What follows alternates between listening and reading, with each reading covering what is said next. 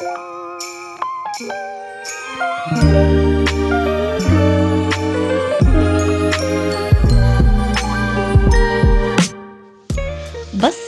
محبة برنامج قصير بعناوين مختلفة من إعدادي وتقديمي الكاتبة والناشطة الفلسطينية ابنة يافا رشا بركات. لنزرع سوا فينا كلنا كل الخير. ونترك بصمة محبة.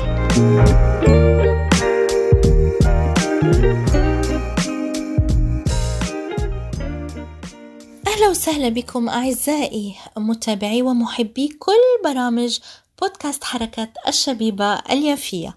أما اليوم فبحلقة بصمة محبة وهي الحلقة الثالثة قررت أنه أعملها أو أتخصص فيها بموضوع الاتيكات الاتيكات هي كلمة أجنبية ولكنها لا تعني فقط الجلوس على مائدة الطعام وغيره.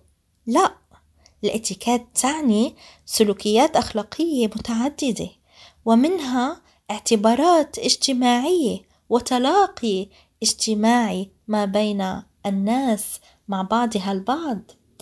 احترام الآخر مثلا احترام الجار احترام ملكية الآخرين آه، عدم المس بملكية الآخر الحس بالمسؤولية تجاه آه، الآخر آه، وهذا كله يعني اتيكيت مثلا بتفصيل ممل جدا ما عندك صفة سيارة مش بصف بشكل سيارتي بشكل آخد من سي من محلي مكاني ومك ومكان غيري.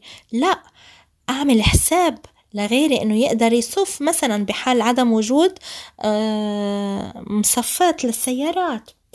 آه كذلك احترام ملكية الآخر وعدم المس فيها بأيا كان نوعها. احترام وقت الآخر والالتزام بالوقت. آه التفكير بحس اجتماعي وحس مسؤول تجاه الإنسان والبيئة.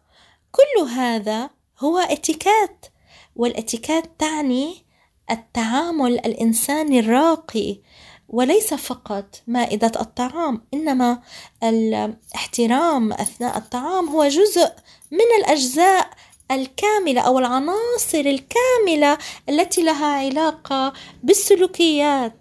ومن هنا الآن أقول لكم يعني خلينا نراجع سلوكياتنا. خلينا نفهم شو يعني إتيكيت ونتقدم بمجتمعنا ونتصافى ونتآخى ونتحابب ونترك بصمة محبة.